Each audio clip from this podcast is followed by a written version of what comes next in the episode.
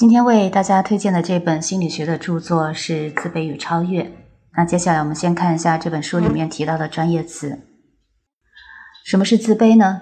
自卑是在心理学上特指由于与合理的规定标准或其他刺激物比较有差距，而产生了评价差异，进而导致的主观低落、悲伤等负面心理状态。所谓合理的标准，是指人们习惯于与自身比较的某个标准参考。当人们自身条件达不到这个标准的时候，就会产生自卑的情节。所谓刺激物，是指人们比较自身的其他非标准参考对象。当这个参考对象表现良好的时候，自己的条件和它形成了落差，就会产生负面的自卑心态。所以，自卑是一种比较、评价、刺激连锁机制产生的结果，与此对应的有自满、自信等心理状态。从某些方面来说，自卑的心理可以促使人们对自身的正确的认识，加快对自身缺点的弥补，对自身的成长有一定的进步的意义。但另一方面，自卑对人们的心理是有一定危害的，它的后果还是负面反馈的表现之一。当人们希望通过榜样或美好的事物来促进自身进步和努力的时候，由于比较的心理作用，人们不可避免地产生自卑情绪，反而会对这些事物产生排斥、厌恶，不利于自身的进步。解决的方法有：第一，正确的认识自己，学会从多角度看问题，全面辩证地看待和评价自己。不仅要如实地看到自己的短处，也要恰如其分地看到自己的长处。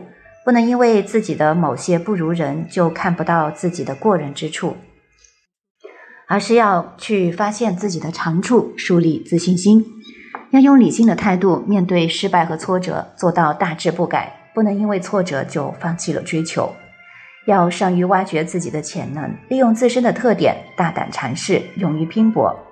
一个人只有客观的评价自己和他人，和他们进行正确的社会比较，才能有助于肯定自己。才能克服自卑感。第二，正确的归因，不能因为一次失败就认为自己能力不行，殊不知这次失败的原因很可能是多方面的，不一定是能力不足造成的。第三，自我鼓励，当你在干一件事之前，首先应该有勇气，坚信自己能干好，但在具体实行的时候，应该考虑到可能遇到的困难，这样即使你失败了，也会由于事先在心理上做了准备。而不至于造成心理上的大起大落，导致心理失调。善于运用表扬与肯定的方法，树立自己的自信心，在工作、学习、思想方面的积极表现、正确做法和细微的进步，都要采取一定的方式，给予及时的、恰当的评价和鼓励，并对自己提出新的要求，从而使自己受到鼓舞，增强自信心。在批评缺点和错误的时候，也要适当的肯定积极的因素。做到批评中有鼓励。自卑的人一般都比较敏感脆弱，经不起挫折的打击，因此应当注意要善于自我满足，知足常乐。在学习上，目标不要定得太高，适宜的目标可以使你获得成功，这对自己来说是一种最好的鼓励，有利于提高自己的自信心。之后可以适当调整目标，争取第二次、第三次成功。在不断成功的激励中，不断增强自信心。第四，运用积极的自我暗示。当遇到某些情况感到信心不足的时候，不妨运用语言暗示：别人行，我也能行；别人能成功，我也能成功，从而增强自己改变现状的信心。经常回忆因为自己努力而成功了的事情，或者合理想象将要取得的成功，以此来激发你的自信心。第五，学会对比。在和别人比较的时候，为了避免自卑心理的产生，应该选择和自己各方面相类似的人士比较，否则与自己悬殊太大，或者拿自己的弱点与别人的优点相比，总免不了自卑感。与人比较的时候要讲究可比性，选择适当的参照系，否则只有人比人气死人了。要扬长避短，例如苏格拉底其貌不扬，所以他在思想上痛下功夫。最后，在哲学领域大放异彩。本书的作者阿弗雷德·阿德勒，生于一八七零年，逝世于一九三七年，是奥地利著名的心理学家。他出生于奥地利维也纳，曾经是弗洛伊德精神分析学派的核心成员之一。后来因为分歧已服饰破裂，创立了个体心理学，另建立自由精神分析研究会，曾经主持召开五次国际个体心理学会议。一九三四年定居纽约，一九三七年赴苏格兰亚伯丁做演讲时病逝。一八七零年，阿德勒出生于维也纳郊外一个米谷商人的家族中。五岁那年，他患了一场几乎使他致命的重病。痊愈之后，他便决心要当医师。后来，他进入了维也纳大学。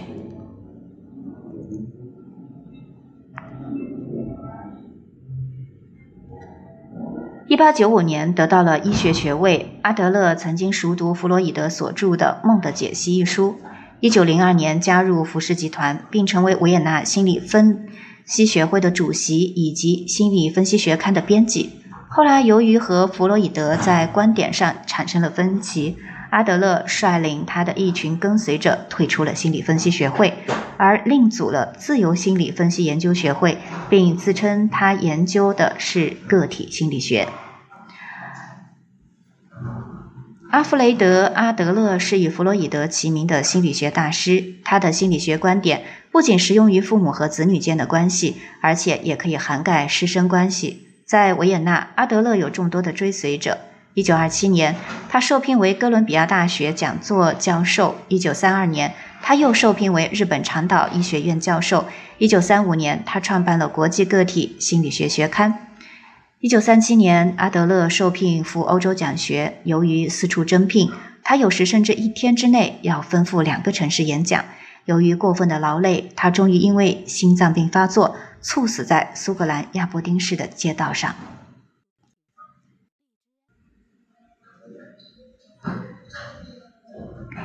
一九一二年，在精神病的组成中，阿德勒把他的学术体系定名为个体心理学。同年，他还创办了这个学派的机关报《个体心理学杂志》。阿德勒认为，人的生命和精神活动都具有一定目标性，人是未来定向的。他觉得，由于人们为精神生活确定一个目标，他们就会更好地适应现实。他把一切的心理现象都看作反映某种统一的生活计划，而生活计划的总目标就是优越。心理活动都是围绕着优越性这一目标进行的。阿德勒理论的最后落脚点是人的优越和完善。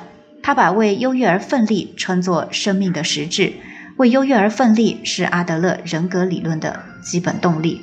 行为的动机出于人的社会性，而不是生物因素起主要作用。后来，阿德勒又把个人优越而奋力的观点改变成个人为完善的社会而奋力。他同时还认为，个人优越而奋力可能有益，也可能有害。如果一个人不顾别人和社会的需要，只专心于个人的优越，就可能产生优越情节。而具有优越情节的人，可能成为一个专横跋扈、自吹自擂、傲慢的人。这种人不太受社会的欢迎。自卑与超越是个体心理学的先驱，阿德勒的代表作。作者从探寻人生的意义出发，启迪我们去理解真实的人生生命意义。他告诉我们，理解一个人就要从他的过去入手，而一个人的生活风格就是他与对过去经验的认识和理解相一致的。自卑并不可怕，关键在于怎样认识自己的自卑，克服困难，超越自我。阿德勒与弗洛伊德是并驾齐驱、等量齐观的。在《自卑与超越》这本书中。关于记忆和梦的探讨，作者也参考了精神分析学派的观点，并提出了自己的意见。